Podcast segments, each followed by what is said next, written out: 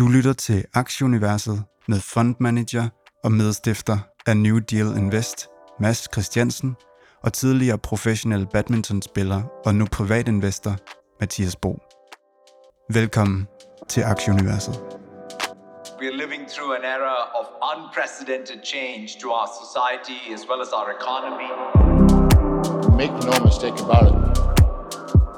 Growth is not just a financial issue, it is a strategic issue. Velkommen til 115. udgave af podcasten Aktieuniverset. Det er i dag den 9. december. Vi optager fredag cirka kl. 14 dansk tid. PT ligger øh, futuresne i USA en lille smule plus. Dem øh, vender vi selvfølgelig tilbage til. Dagens program. Vi skal en øh, omgang markedsnyheder igennem. Vi har blandt andet lidt Mercado Libre. Vi skal lige øh, rundt om lidt ride-hailing, Uber og Lyft, for at være helt præcise. Så runder vi selvfølgelig også lige den her øh, Carvana Meltdown, kan vi vel godt tillade sig at kalde det. Så skal vi høre lidt om chat øh, GPT. ja, det er hele verden snakker om, om chat øh, GPT.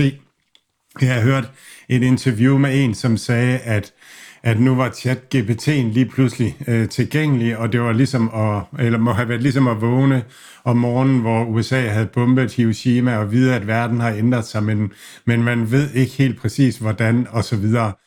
Der, og nogen taler om det her som den næste øh, store revolution efter øh, mobiltelefonen. Og, og jeg vil jo sige, at det er det mobile internet, der var den store revolution, det at vi kunne bruge smartphones til det.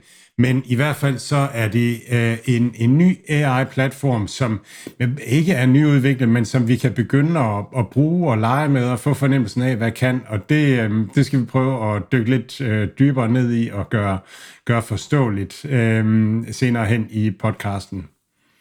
Vi skal også lige igennem nogle egenskaber. GitLab, øh, MongoDB og Sentinel-One har været i ilden.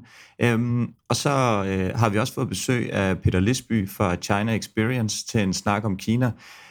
Jeg kunne meddele om sidste uge, at det gik ret godt med de kinesiske aktier, øhm, og, og vi skal selvfølgelig lige høre lidt nærmere om det. Peter har også været så sød at tage et par spændende aktier med til os, så, så det kan I glæde jer til. Øh, altid en fornøjelse at have Peter på besøg.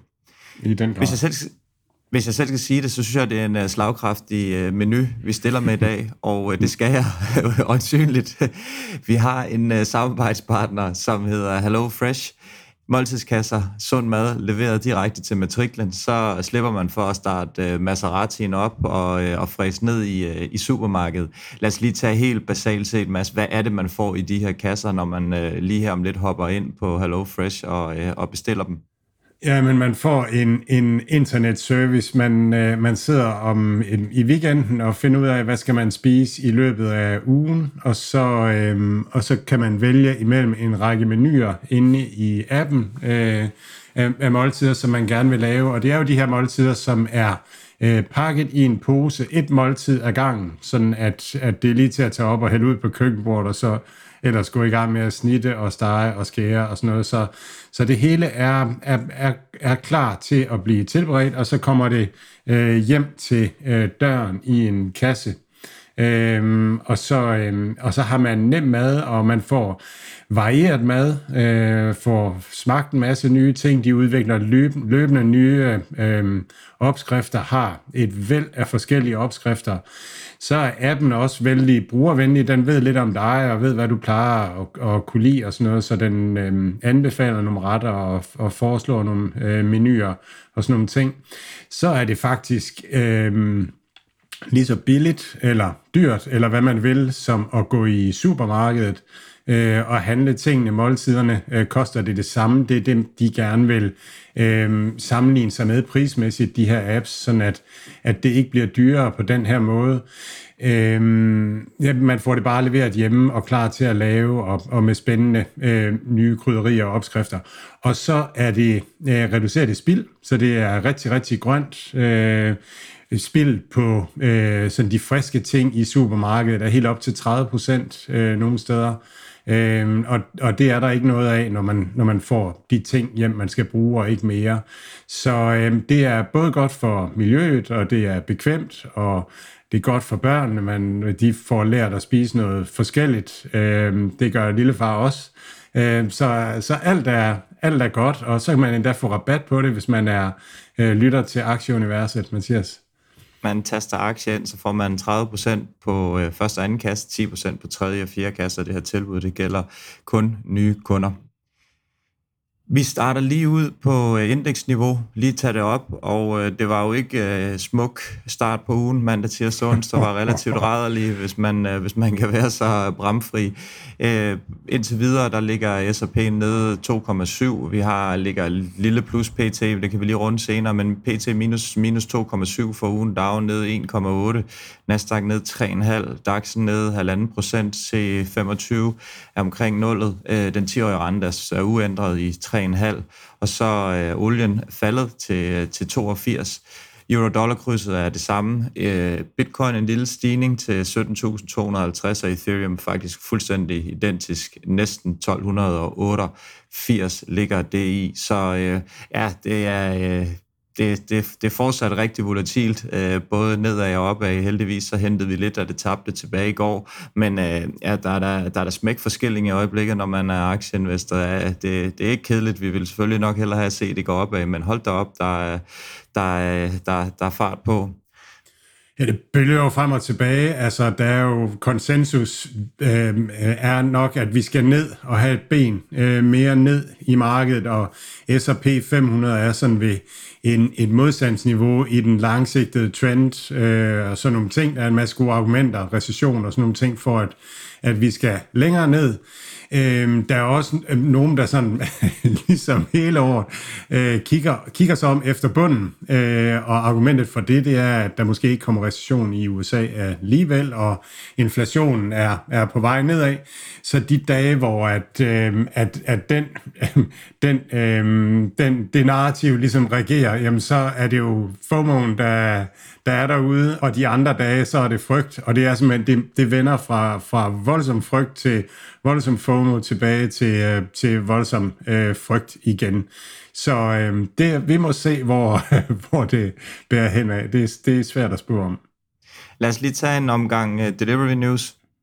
Ja, øh, Meituan, øh, den kinesiske øh, delivery øh, gigant, øh, er ude med en nyhed. Altså, Meituan er en del af Tencent-blokken, og den anden blok, det er Alibaba-blokken, og Alibaba, de har selv alt det her delivery og sådan noget inkorporeret i deres, øh, i deres økosystem. Men Tencent, de har øh, food delivery og sådan noget via øh, Meituan i, i deres blog. Øhm, og, og Tencent har lige ud, eller kommer til at give deres Meituan-aktier som øh, udbytte til, til Tencent-aktionærerne øh, nu her inden så længe, så Prosus bliver lige pludselig øh, Tencent, nej, Meituan-aktionær. Øh, Men Meituan er, er den største øh, delivery-virksomhed øh, derude, meget større end de europæiske øh, Øh, og vestlige. Øh, og de, har, de har laver nu noget, de kalder MARS, Major Academy of Robotics i Shenzhen. Og der vil de lave service-robotter, øh, altså øh, droner, der kan flyve rundt med, med ting. Øh, Peter Lisbøk, han kommer til at, at tage droner et helt andet sted hen, når vi interviewer ham. Øhm, CEO Wang Xing for... Øh, var det rigtigt udtalt, Mathias? Det, lød, det lød overbevisende i hvert fald. okay. Nå, men CEO Wang Xing, han siger, at uh, in the life science, in the life services scenarios, robot technology is an important link between the online information world and the physical world. Service robot technology can greatly improve the efficiency of life services and create a better experience for users. Så det er simpelthen bare en måde, at, at robotter kan blive en måde at, at, at eksekvere på det, vi aftaler i den digitale verden, og de services, der er i den digitale, og så øh, kører det automatisk ud i, i den virkelige verden. Og det er virkelig en af de upsides, jeg ser for delivery virksomhederne, at, at når det bliver robotter, altså så er der bare ingen mennesker, der gider at tage ned i supermarkederne mere og gå og, øh, og hoste på hinanden. Øhm, så, øh, så en lokal nyhed til dig, Mathias. Øh, Yalla Market, øh, de tilbyder en lokal marketplace i Dubai. Øhm, så nu kan du altså, hvis, hvis du mangler nogle fjerbolde eller et eller andet, øh, så kan du få det leveret til, til døren. Øhm. Jeg, har, jeg har faktisk godt set dem. Jeg har kørt rundt med, men altså, de har hver sin farve dernede, så Talabat er en, Deliveroo har noget andet, og Yalla Yalla er noget, noget tredje. Så det er ja. meget sjovt. Det er meget nemt genkendeligt. Det, det er vildt, det der med farver. Jeg har der, de der parkeringsapps, der er på, på telefonen, som man kan vælge imellem. Der, der er en, der er lyserød, og den er bare, altså, den fanger øjet lige, så, så jeg ender altid med at bruge en lyserød. Øhm, så, så man skal vælge farven rigtigt, når man skal bygge sådan noget skidt. Øhm, så øh, var der så en overskrift fra, om Australien, og der stod, why send Rowley og Delivery collapsed in Australia? Og vi har talt om det her med, at Deliveroo trækker sig ud af Australien. Øh, og så er det, jeg mener, det er Dash og Uber, der er de store der. Og så man sige, er det tegn på, at delivery øh, øh, ligesom ikke bliver til noget, eller hvad? Og, og, og i virkeligheden så mener jeg mere, at det er tegn på, at nu, nu går vi mod det her profitabel vækst, så de skærer alle de der steder, hvor man er nummer 3-4 på markedet og sådan noget, det holder man op med nu, og det kommer jo til at gøre, at det bliver lidt nemmere for, for Uber og Dash, som er tilbage og lave en profitabel øh, service øh, dernede, så det er godt nyt øh, for delivery-branchen. Øh, og så er der en, øh, den sidste øh, delivery-nyhed, det er Amazon Inspire. Og det tror jeg måske, altså det er virkelig en spændende nyhed. Vi har talt om det her med, at, at platforme, det, det ikke sådan er en speciel konkurrencemæssig fordel, og der dukker alle mulige andre platforme op. Amazon Inspire, det er sådan en TikTok-agtig ting, måske lidt øh, Instagram-agtig ting, men sådan en ting, hvor en app, hvor kunderne de kan, de kan swipe øh, og, og kigge kortvideoer og billeder og få inspiration til, øh, hvad man nu skal købe. Så det er um, alle mænd derhjemme, I skal sørge for, at fruerne ikke får den her Inspire-app her, fordi så, um, så, så, kan det, så kan det stikke helt af, er jeg bange for. Men, men det er et, ligesom et, et tegn på, at Amazon bruger den der position, at man har infrastrukturen, øh, så, så øh, man har, så derfor så kunderne går ikke de andre steder hen, så, øh, så de andre, øh, TikTok og og, og Instagram og så videre, de kan ikke komme efter Amazon med det samme. Øhm, så så øhm, ja, det giver de her konkurrencemæssige fordele, voldgrave, som vi har talt så meget om. Vi kan måske lige blive ved Amazon, fordi der var en nyhed ude om, at Amazon Prime, de er størst i USA nu. 75 millioner betalende kunder. Øh, Netflix, de har kun 73 millioner på verdensplan, der fører, hvad hedder det nu, de dog klart med 223 millioner, øh, og Disney Plus er nummer to med, med 164 millioner, så, øh, så det virker til, at de, øh, de er godt kørende i USA med deres øh, content.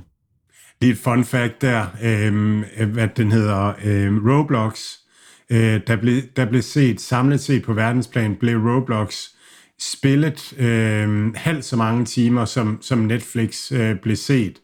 Men det er altså inden, at man begynder at tælle de timer med, som børnene ser Roblox på YouTube og Twitch og, og så videre. Så det siger noget om også, hvor store de her nye medier øh, er, øh, Roblox for eksempel.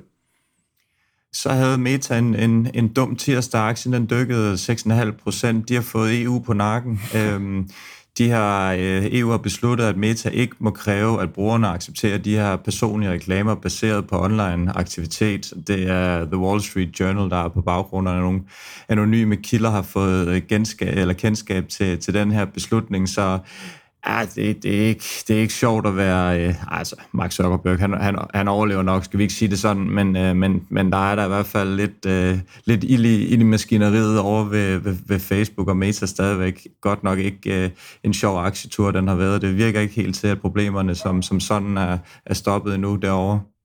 Ej, kerneforretningen er virkelig, virkelig, virkelig bare under pres. Altså kerneforretningen var for, for, for et par år siden, der var alle enige om, Facebook-reklamer, det var bare det bedste. Altså, det var det, man skulle, og sådan nogle ting.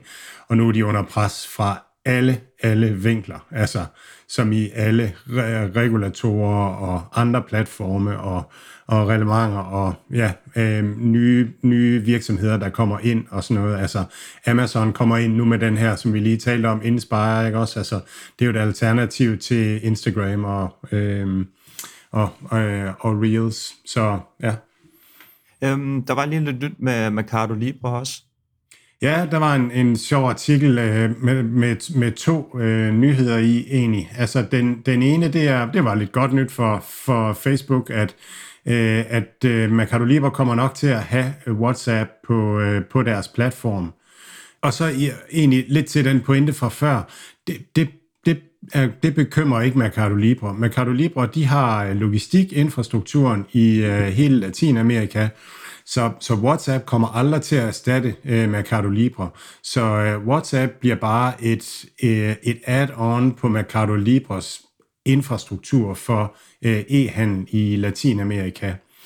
Øhm, og så, øhm, og så er, er man ude også fra Mercado Libres side og siger, at man holder fast i crypto assets øh, i deres, øh, i deres øh, wallets, øh, så folk kan stadigvæk købe crypto assets og, og handle det der via deres øh, wallets. Altså egentlig en, en no news, fordi at, at der er jo ingen grund til, at de ikke skulle gøre det, fordi at, at Sam Bankman-Fried fra øh, FTX, han har øh, han har leget lidt med, med hans kunders penge, så er der ingen grund til, at, at Mercado Libre ikke skulle fortsætte med at, øh, at facilitere øh, handel med kryptoassets. Hvordan, hvordan ser det ud rent aktiemæssigt med, på, på Mercado Libre her? Den er nogenlunde stabil, sådan uh, kursmæssigt, men uh, det er vel stadigvæk en af de her aktier, som, som hvis man tror på det her space, er, er, er en, man, man mere eller mindre skal have i porteføljen. Ja, Mercado Libre er den af, at, at de her typer aktier, som, som nok har klaret sig bedst øh, igennem den her krise, og det er der sådan flere årsager til. Dels så er man, øh, så er man selvfinansierende, øh, så, så man, man skylder ikke en masse penge, man kører ikke med, med underskud og sådan noget. Det hele det er sådan inden for rammerne af, hvad der, øh, hvad der kan, kan holde sammen. Og så er... Øh, så er, er Latinamerika et område, som, som mange økonomer godt kan lide, fordi at, øh, at, at de har en masse råvarer, øh, og, og mange ser den her råvarer super øh, cykel, og det gør, at man, man ser også, at at, øh, at Latinamerikas valuta, altså når man snakker med Carlo Libre, så er det jo 50 procent af, af det er Brasilien. Så det er rigtig meget Brasilien, man snakker. Og, og der, der ser man, at Brasiliens valuta formentlig vil have gavn af, øh, af den her valutacykel, øh, som der kommer i fremtiden. Så, så man køber både ind i en, en, en moden platform, der vokser meget i et, i et ungt område med øh, lav digitalisering, og så også et område, som formentlig får rygvind øh, fra der, hvor, hvor, hvor verdensøkonomien er nu med, med behov for råvarer. Så, øh, så den er på mange måder et, et, et godt alternativ, eller en god ting. Den er nede med halv, lidt over 50 procent fra toppen. Toppen var lige over 2.000, og nu handler den lige under 1.000. Og er i den periode, altså siden toppen, der er jo snart gået to år, og der er man vokset med, med, med 100 procent det første år, ish, og så 50 procent det andet år, sådan et eller andet. Så den er blevet meget billigere øh, siden, øh, siden toppen der. Så øhm, ja. Jeg havde en, en, en top i, i august 21 på, på lige under 2.000, og så, øh, så hvad den, jeg ved ikke, om var den over 2.000 på et tidspunkt, der viser Ja, jeg sendte, en, jeg sendte der, sådan et missil op, op fra ja. under vandet, en gift, den røg over 2.000. Og nu, og nu ligger den lige under 900, så man kan vel sige, ja, i forhold til mange af de andre aktier i det her space, så er det vel egentlig faktisk øh, meget, meget godt. Den, øh, den, den, den kun i går i citationstegn er blevet, blevet lidt over halveret her. Øh, men øh, ja. Jeg sender et missil på Twitter, når, øh, når den går over 1000. Ja, det, det glæder jeg mig til at se. Øhm, Microsoft, der er også øh, lidt ild i pipen derovre. Øhm, der er det her F, F, øh, FTC, de her øh, Federal Trade Commission, de er ude med en, øh, sådan en antitrust lawsuit, som det flot hedder på engelsk, meget aggressivt ord, umiddelbart, mod, øh, hvad hedder det nu, Microsoft, mod det her øh, attempt på, eller forsøg på at, at, at blokere den her, øh, det her køb af, øh, af hvad hedder det nu, Activision Blizzard. Øh, så øh, ja, der, der bliver, det ligner, der bliver stukket lidt kæppe i hjulet rundt omkring for, for de her ting her. Øhm, så, øh, så det var i hvert fald lige en nyhed, som, som ramte markedet i, i midtugen her. Øh, hvad hedder det? Så vi må se, hvordan det, det ender derovre. Øh, nogen, der også har, øh, har fået stukket et, et kæppe i hjulet, eller nok nærmere en, en vindmølle ind i hjulet, øh, Caravana Mads. Øh, vi var rundt omkring den efter det store fald her for, for et par uger siden, øh, og, øh, og nu er der så lidt, lidt, lidt bad news igen her. Øhm, kompliceret sag, så, så lad os prøve at lade være at, at, at gå alt for meget i dybden med det, men, men du bliver lige nødt til at tegne, øh, tegne rammerne op om, omkring, hvad er det, der er, der er sket 40 procent, tror jeg, 46 procent, tror jeg, den faldt i, i forgår, så retter den sig så 30 procent i går. Men, øh, men hvad, hvad er det, der, der er sket? Øh, nej, der er forvirring omkring det, der hedder en floorplan fra, fra Ali. Og Ali øh, finansierer, øh, når Carvana køber biler, eller hjælper med det. Og der kan Carvana altså bruge sine egne penge, eller Carvana kan bruge Alis øh, det et lån fra Ali. Og tidligere har Carvana haft et større inventar, fordi at man, man, øh, man, havde, man havde flere biler, som man skulle sælge. Men lige i øjeblikket er bilmarkedet smeltet helt ned i USA. Og så har man egentlig gjort det, at man har, at man har skåret ned på sit inventar, så man har færre biler, og det betyder også, at man ikke har trukket så meget på den kredit øh, fra Ali, øh, men at man i stedet for har brugt sine egne penge til at købe de biler for.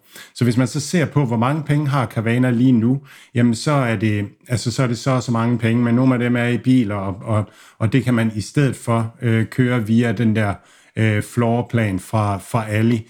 Så man har noget mere likviditet, end, øh, hvor Ali så vil have sikkerhed i de biler, man har købt.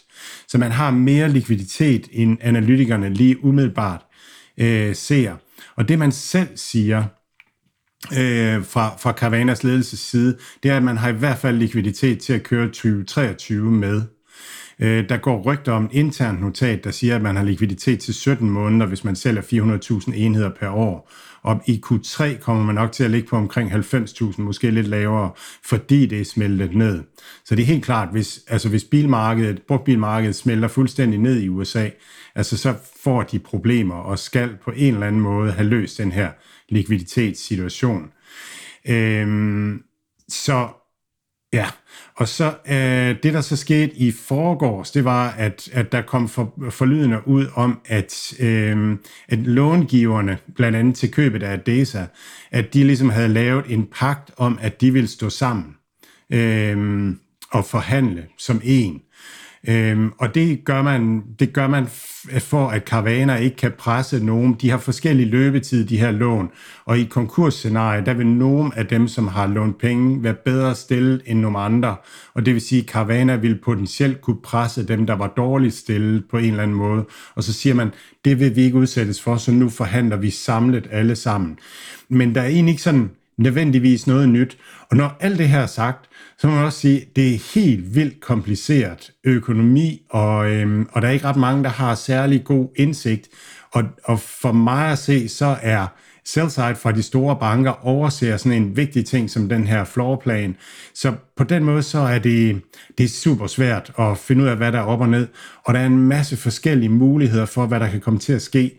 Øhm, for kreditorerne er der ligesom to muligheder lige nu.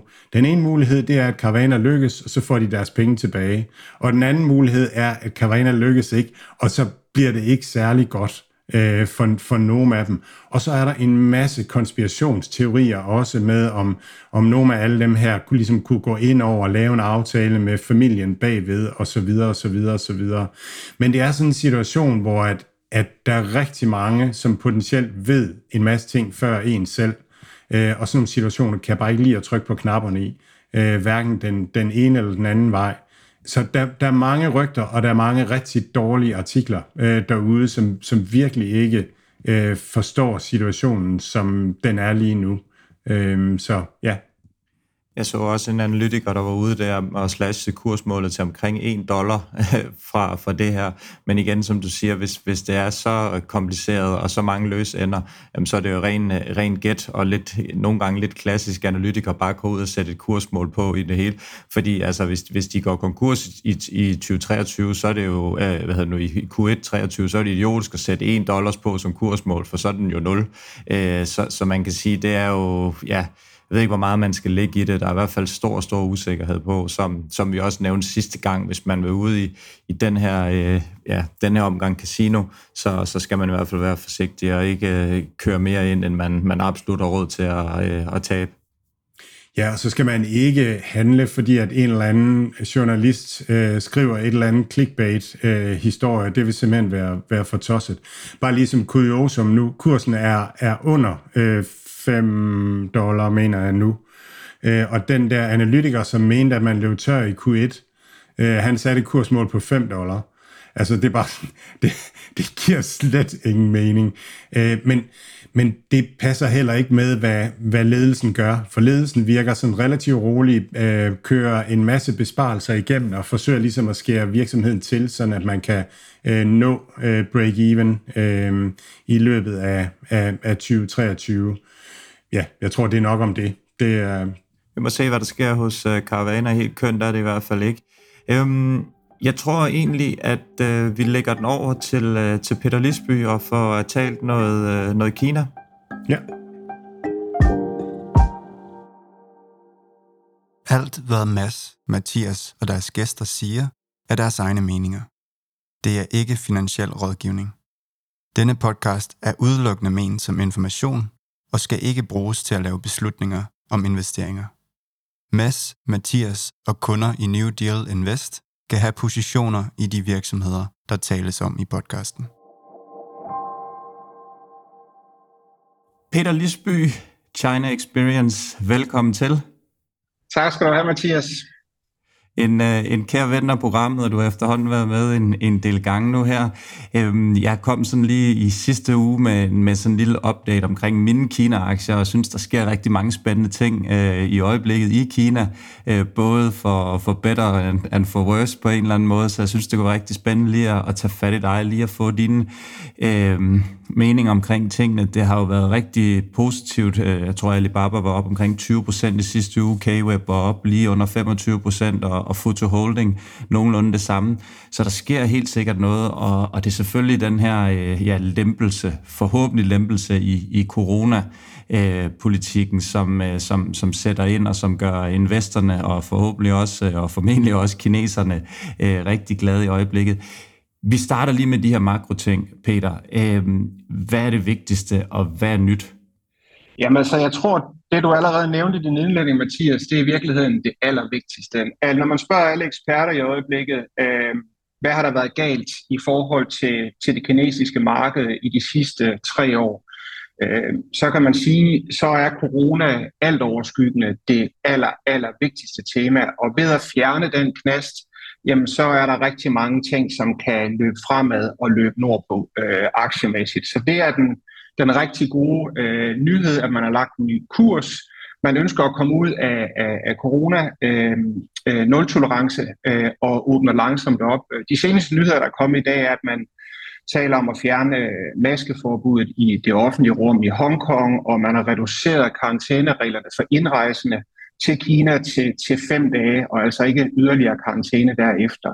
Og givet en masse frihedsrettigheder for folk i det hele taget. Øh, så man kan sige, hvor det tidligere har været nul-tolerance, det har været det alt overskyggende, så hedder det nu nul-tolerance. Øh, ja, det er der stadigvæk, indtil de øh, ændrer på det narrativ, men det er også for at minimere folks øh, øh, liv i hverdagen og for at sikre, at øh, øh, businesslivet kan, kan komme i gang igen.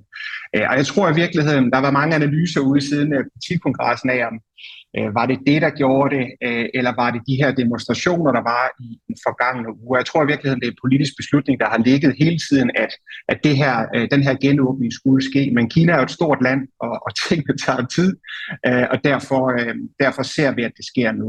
Øh, så det er super positivt. Øh, jeg tror, de gør det øh, simpelthen fordi økonomien lider så ekstremt meget for at komme tilbage på sporet af det, du spurgte om. Altså økonomien er et miserabelt sted. Øh, der er masser af mennesker, der har mistet deres job. De små og mellemstore virksomheder er, er lukket, mange af dem.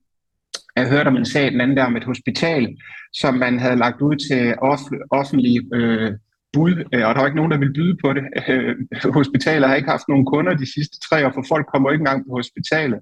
Så den her nul-tolerance, man har haft, den har været så ekstrem, at den har kvalt ekstremt meget øh, i erhvervslivet.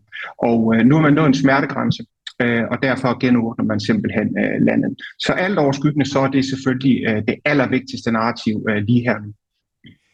Det, der, der er jo meget snak om, de her vacciner ikke er super effektive. Der var også ude, de snakkede om at, at ville gerne have nogle Pfizer-vacciner mod også at få øh, opskriften, så at sige, på at, at fremstille dem. Det ville de Pfizer selvfølgelig ikke, mener at det var. De ville selvfølgelig ikke af med oh, de her præcis. ting her. Hvordan er situationen omkring de her vacciner og ældre mennesker i, i Kina? Fordi det er lidt af der, at, at regeringen så ligesom har sat en stopklods i, fordi at, at der ligesom har været nogle udfordringer der. Jamen, det er fuldstændig rigtigt. Det er det, der er den helt store bekymring øh, med rette. Altså, øh, man, man taler om, at hvis man genåbner samfundet øh, i, i morgen, jamen, så vil der være omkring øh, halvanden til to millioner kinesere øh, i den ældre befolkning, som vil dø øh, forholdsvis hurtigt. Øh, og uagtet om de tal, der kommer ud fra Kina lige nu, som er omkring 5 til 8.000, der er døde, øh, øh, øh, hvad hedder det, WHO siger omkring 30.000, men det er meget små tal sammenlignet med resten af verden. Øh, og det er det, som Kina gerne vil holde sig på den, den, den samme side af den fortælling hele vejen igennem. Dilemmaet er vaccinerne, og vaccinerne er øh, ikke lige så effektive som de øh, vestlige vacciner, som vi kender, fra som Moderna, men de er okay. Øh, dilemmaet har været, at de ikke har øh, tvangsvaccineret den ældre befolkning. Hvilket er lidt paradoxalt, øh, når vi netop taler om Kina, hvor der er så mange ting, der foregår øh, påtvunget. Men, men øh, 60, 66 procent af den, af den ældre befolkning over 80 år er fuldt vaccineret på nuværende tidspunkt. Og 50 procent af dem mangler en booster, som man så sætter i gang med nu. Så det kan godt fungere med de kinesiske vacciner, og udover det, så arbejder man på yderligere 10 forskellige spor af yderligere nye kinesiske vacciner, fordi man jo selvfølgelig er øhm, øh, man har en erkendelighed om, omkring, at, at de her vacciner øh, måske ikke er gode nok på den lange bane. Så, øh, så, så der bliver gjort ting, men, men der er, man er faktisk et, et pænt skridt af vejen, og det er også derfor, man faktisk kan tillade sig at begynde at, at lempe på tingene nu. Hvis vi lige skal gøre det der corona-hejs øh, øh, færdig, og, øh, og det her, Altså, så, så det, som vi har oplevet i Danmark, det er jo, at, at, øh, at da vi så øh, fjernede mundbindene og, og begyndte at sige goddag til hinanden, så blev vi smittet med alt muligt andet, altså masser af ting. Så, så hvis der er en, en masse svage kinesere, som, som ikke har, er blevet smittet med, med ting i, i et stykke tid, så kan det godt være, at det ikke er corona, de får, men, men det er de jo også i risiko for, at, at coronaen den, den kommer i frit flor, men så kan de blive syge af alle mulige andre infektionssygdomme, som, som vil komme til at florere igen. Hvad sker der, sådan, hvis det kinesiske øh, sundhedssystem bliver, bliver overbelastet, som, som jo er det, man har, har prøvet at undgå? Altså, hvad, hvad bliver konsekvensen af det, hvis om en måned, at, at så, så ligger folk på gangene øh, på sygehusene i Kina og, og sådan nogle ting? Jeg tror, det, det, det korte svar på det, Mads, det er, at øh, lige så vel som man har set, at kineserne har været i stand til at bygge infrastruktur til at øh, teste og spærre folk ind, lige så effektivt vil de kunne sikre og skabe øh, akut øh, pladser nok øh, til folk, hvis det vil kræve det, hvis de ønsker at gøre det. Øh, og der vil jo komme de der tilbagefald, de der nye bølger, det, det taler man allerede om, og den store risiko, det er jo faktisk ikke kun i Kina, men faktisk for hele verden, hvis det muterer, der kommer nye varianter i Kina øh, i forbindelse med det her, og, øh, og grænserne åbner, flytrafikken åbner, og så kan man være et, et, et rigtig skidt sted igen. Øh, det siger eksperterne, at der ikke er nogen kæmpe stor risiko for, men, men ja, øh, det kan det kan ske. men, men, men som vi talte om, inden vi gik i gang live her, der er så mange øh, dårlige ting derude i øjeblikket, så lad os være med at snakke mere om det, og håbe, at det ikke sker. Så, så bare lige for at, at tage endnu en dårlig ting, så, så ligesom øhm, undervejs her de sidste par år, så har vi set øh, kineserne øh, være efter øh, Big Tech i Kina øh, økonomisk og kræve, at de begynder at, at give lidt øh, tilbage og og, og, og nogle af de forbindelser, jeg har til, til, sådan, til, til det kinesiske øh, miljø via fondsverdenen, de, øh, de, de taler om, om det her med, at man i mange år ligesom har haft den her model med, at bare der bliver skabt øh, velfærd, Altså bare der blev skabt rigdom, så, så drøbede det på befolkningen. Altså, så det gjorde det ikke noget, at Jack Ma han blev stinkende rig, hvis bare at, at det også betød, at, at Kina fik noget. Men så holdt, så holdt væksten ligesom op med at være så høj, og lige pludselig så blev man nødt til aktivt at fordele lidt mere. Det er i hvert fald den teori, jeg har jeg har mm-hmm. hørt. Hvordan, øh, altså, hvordan vil det være med det her med, med linjen over for Big Tech øh, fremadrettet nu her, hvor at, øh, Øhm, øh, altså i, i fremtiden, når vi snakker investering og, og sådan noget, hvordan, og økonomien er dårlig derude, hvad, hvad kommer styret til at gøre? Jeg synes, det er et sindssygt godt spørgsmål, Mads. Jeg tror, øh, jeg tror, det man kan se, og det man kan læse ud af det, de siger i øjeblikket, fordi de har faktisk ude at sige nogle ting ret konkret, og, og sige, at nu understøtter de og supporterer øh, og, og foster det, der sker i Big Tech. Og det hænger sammen med flere forskellige ting, fordi øh, det et er, at de øh, erkender nok, at de er gået for langt i forhold til at lave stramninger på, på Big Tech, og det er jo i virkeligheden mange forskellige ting, de har gjort. Øh, noget af det er også datasikkerhed i forhold til at beskytte forbrugerne, hvilket har været fornuftigt og fint, men de har også gået for langt på en række andre ting. Øhm, så det er den ene del af det, og der har de snakket om nu, at, at, at de, de er godt klar over, at de er gået for langt, og der skal løsnes, og de skal, de skal frede øh, og, og skabe opbakning i forhold til Big Tech. Men den anden del det er jo også, at i Kina har man i dag en øh, kæmpestor arbejdsløshed blandt de unge, som man aldrig har set før. Altså Kina har ikke haft det her fænomen overhovedet i de år, jeg har haft med Kina at gøre. Øh, så, så det er første gang, man har en ung generation, som kommer ud, som ikke bliver opsuget af Big Tech, for det er netop der, de har fået job. Big Tech har jo været ude og fyre og skære til nu, øh, fordi det er virkeligheden. Øhm, og nu begynder de så langsomt måske at komme tilbage og kan, kan ansætte folk igen. Så i virkeligheden så har regeringen enormt meget brug for Big Tech nu øh, hvilket jo er ekstremt paradoxalt, fordi de selv har banket dem tilbage. Øh, men det er virkeligheden. Øh, og der er det så pudsigt med Kina, at øh, man ændrer fortællingen og, og kan godt vende øh, basically 180 grader og så gå i den stik modsatte retning kort tid efter øh, og få det til at ske. Øh, så ja, det er, det er virkeligheden. Jeg tror, at Big Tech øh, bliver fredet. Øh, jeg tror, man kan regne med de næste år frem, fordi øh, de er i gang med en stor satsning, en stor øh, internationalisering, mange af dem også, øh, som de skal lykkes med. Og, øh, så de har brug for de arbejdspladser og de store virksomheder, som også er øh, det, som Kina gerne vil spejle sig i i forhold til at skabe egne brands og, og, og få anerkendelse på den internationale scene. Det er meget øh, big tech, som er fronten i det også. Øh, så det er egentlig det narrativ, som regeringen selv stiller op, som de har spændt ben for. Øh, så, så de kommer til at få hjælp næste tid, det ringe tvivl om. Hvad med øh, altså så øh, deres øh, uden, udenlandske satsning, Big Tech, altså den, den har lidt øh, på grund af tillid til Kina og, øh, og sådan nogle ting. Altså det, det, det er min indtryk, at, at de har haft svært ved at, at konkurrere i, i udlandet. Alibaba prøver stadigvæk i Sydøstasien især og sådan noget, men men hvordan er det noget, man taler om? Er det noget, man vil facilitere? Fordi det er også en stor del af investeringstesen i, i Big Tech, i kinesisk Big Tech, at de kan noget internationalt.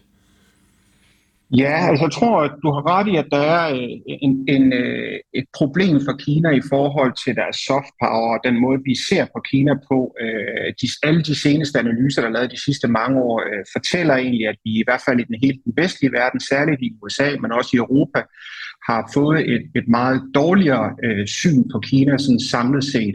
Øh, det er knap så dårligt i Sydøstasien, og, og det som sker i Sydøstasien lige nu, det er faktisk, at der er ekstremt mange øh, investeringer, som går ind i Malaysia, Indonesien, særligt Vietnam. Øh, læste i går alene, at der er etableret tre nye øh, bilfabrikker med øh, kinesisk batteriteknologi i Vietnam. Så, så der sker en masse ting øh, på, øh, på den front, og de er knap så... Øh, øh, knap så skeptiske til Kina i Sydøstasien, også fordi de deler lidt den samme øh, kulturbase som, som, som kineserne. Men øh, det er klart, at kineserne er storebrorne, og de har gjort en masse ting øh, i verden, som ikke altid har været helt kønt. Øh, vi har også snakket Afrika tidligere, hvor det heller ikke altid har været helt kønt at se på.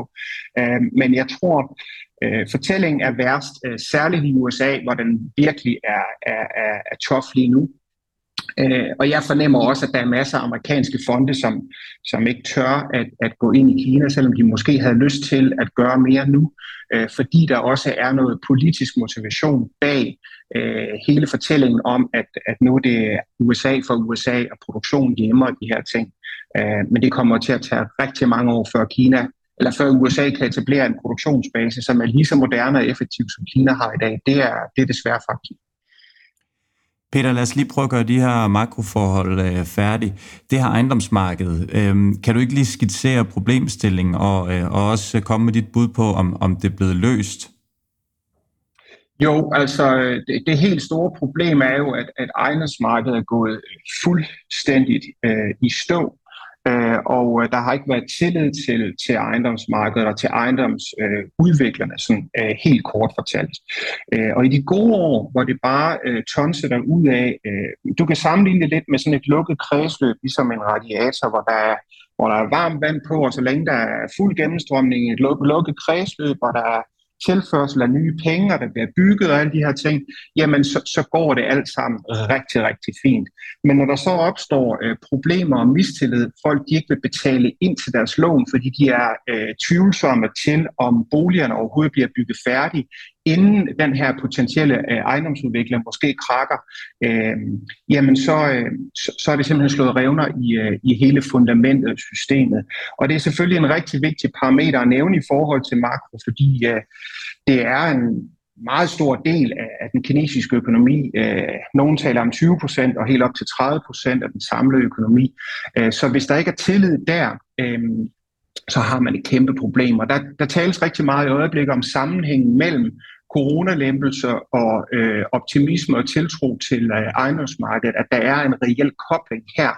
Fordi øh, det er klart, at det er også svært at gå ud og købe og se på nye boliger, øh, hvis der er alle de her restriktioner, der er, øh, og folk har ikke haft øh, tillid og, og tro på fremtiden. Øh, hvis det vender, og der bliver en, en optimisme og en tro på tingene, og, og privatforbruget begynder at, at flytte på sig i Kina, hvilket jeg tror, det kan gøre øh, forholdsvis hurtigt, så er der en, øh, måske en redningsplanke der for, øh, for ejendomsmarkedet. Men vi kommer om et år også til at tale om, at der er udfordringer i ejendomsmarkedet, fordi det rent strukturelt øh, har været gearet øh, på et niveau, øh, som ikke hører nogen steder hjemme. Altså man har solgt øh, ejendomme på prospektet, øh, uden at der har været øh, sat et fundament eller lagt en sten. Øh, og, og det kommer til at ændre, sådan at der er reelle assets bag, altså, og man skal have flere penge op af lommen og, øh, og, og den slags ting. Så, så det er en model, som man, man øh, ændrer på. Det, man har gjort som et quick fix øh, for lige rundt af nu, det er, at man har givet beføjelser til lokal, lokalregeringer rundt omkring øh, i Kina til at etablere nogle, nogle selskaber, som så kan færdiggøre de her ejendomsprojekter, så folk øh, får tilliden tilbage, kan flytte ind i de lejligheder eller de hus, de så øh, har købt, øh, og man kan få øh, optimisme og tro på, på tingene øh, ind i markedet igen. Så, så på den korte bane ser det ud til, at de har de har løst det, men der er større strukturelle udfordringer, som skal løses, og som er mere gennemgribende på den, på den lidt længere bane. Så, så hvor, hvor, hvor tænker du, altså hvor skal man se Kina henne sådan vækstmæssigt øh, din, over de næste, lad os sige, fem år? Altså hvad, hvad, er, hvad er et godt bud, øh, tænker du? Jeg, jeg tror, at uh, de fleste, de fleste økonomer i øjeblikket siger, at Kina kan ligge et sted mellem, mellem 4 procent og 10 procent, øh, og måske 10-12 øh, procent i en genåbningsøkonomi nu, ja, okay. fordi at der kommer et, et push. Men det kommer jo så over de næste 18 øh, måneder plus, øh, og så vil man finde ned på et mere normalt leje igen, omkring 4-5 procent. Øh, men, men det afhænger jo af rigtig mange ting. Det afhænger jo også af øh, sammenhandel med resten af verden, men også Hvordan ser økonomien ud i Europa og USA i 23 og 24, hvis, hvis vi går i recession der? Øh, og, og, øh, og, og Kina har så stor sammenhæng, som de har med resten af verden, så bliver Kina jo også ramt af det. Så der er jo en, en sammenhæng øh, selvfølgelig. Men det er klart, at på den rigtig lange bane, Mads, der kommer Kina til at få nogle udfordringer i forhold til deres øh, demografi, øh, fordi de øh, simpelthen er for få mennesker til at fuel deres økonomi. Øh, men det er så efter 15 år, 20 år og den slags, øh, vi, vi kommer dertil. Så der er nok af udfordringer til fat i, kan man sige, for, for Beijing.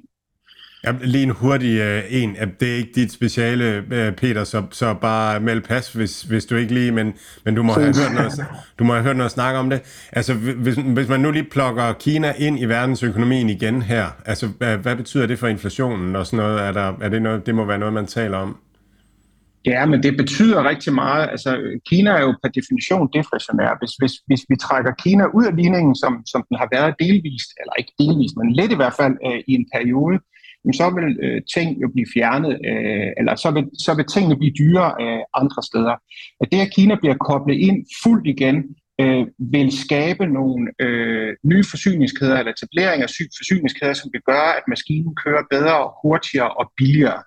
Øh, det, som er udfordringen, og som er grus i det maskineri, det er jo øh, forholdet mellem øh, USA og Kina øh, frem for alt. Fordi det, som USA er i gang med med at flytte øh, basically al produktion ud af Kina frem for alt til Sydøstasien eller helt hjem, det er jo en dyr løsning, som gør, at øh, vi kommer til at betale for vores iPhones og alle mulige ting over mange år frem, hvor de produkter kommer til at blive dyrere, fordi det bliver en rigtig dyr løsning for Apple at lave det for eksempel. Øh, så Apple er jo et, et, et kerneeksempel på det. Nu har de flyttet produktion til øh, Vietnam, øh, og de dobler der nu øh, og vil gerne trække endnu mere ud af Kina. De flytter ting til Indonesien, de flytter ting til Indien, øh, og taler også om at flytte nogle ting helt hjem. Men alt det, de laver her, det er dårligere og dyrere end Kina. Og det er det jo, fordi den her fabrik øh, i Zhengzhou i Central-Kina i Hunan-provincen, der er der 300.000 arbejdere. Der er ingen andre steder på kloden, hvor der er nogen, der kan levere øh, så consistent service på 300.000 mennesker i øh, verdens største iPhone-fabrik. Så det er, det, det er et særligt Kina-fænomen, som man ikke kan finde nogen andre steder på kloden. Så, så Apple har en, en udfordring der. Øh, og det er der i virkeligheden rigtig mange andre, der har, når de trækker sig fra Kina. Så vi skal være, vi skal være beredte på, at vores ting bliver dyrere, når de ikke er made in China. Det er virkeligheden. Nu kan jeg være lidt fræk og så spørge ind til den her chip, chip war, der er. Har du, en, har du en holdning til det her? Tror du, tror du, at man finder frem til en løsning på det, eller bliver det sådan lidt hårdt mod hårdt fra, fra både USA og Kina? Fordi vi skal jo huske, nu er vi jo altid øh, meget vesterlænd, eller uh, uh, hvad sådan, amerikaniseret øh, på, på ja, vores side ja, ja. kloden, og det er vi jo så med rette, fordi de, de beskytter os sådan set.